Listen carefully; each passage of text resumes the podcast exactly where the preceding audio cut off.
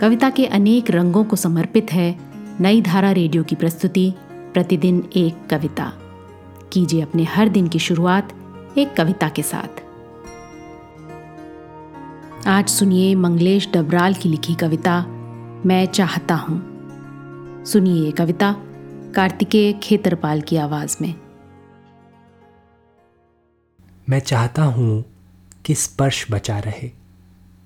वह नहीं जो कंधे छीलता हुआ आताताई की तरह गुजरता है, बल्कि वह जो एक अनजानी यात्रा के बाद धरती के किसी छोर पर पहुँचने जैसा होता है। मैं चाहता हूँ स्वाद बचा रहे, मिठास और कड़वाहट से दूर, जो चीज़ों को खाता नहीं है, बल्कि उन्हें बचाए रखने की कोशिश का ही एक नाम है। एक सरल वाक्य बचाना मेरा उद्देश्य है। मसलन यह है कि हम इंसान हैं। मैं चाहता हूँ इस वाक्य की सच्चाई बची रहे। सड़क पर जो नारा सुनाई दे रहा है, वह बचा रहे अपने अर्थ के साथ।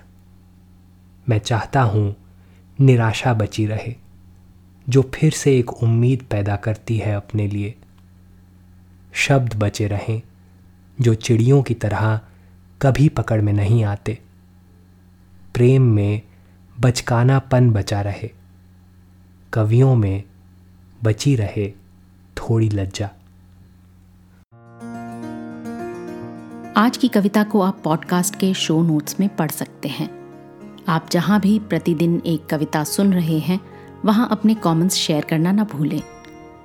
अगर आप चाहते हैं कि नई धारा रेडियो की ये प्रस्तुति हर सुबह आपके व्हाट्सएप पर आ जाए तो हमें इस नंबर पर मैसेज भेजें।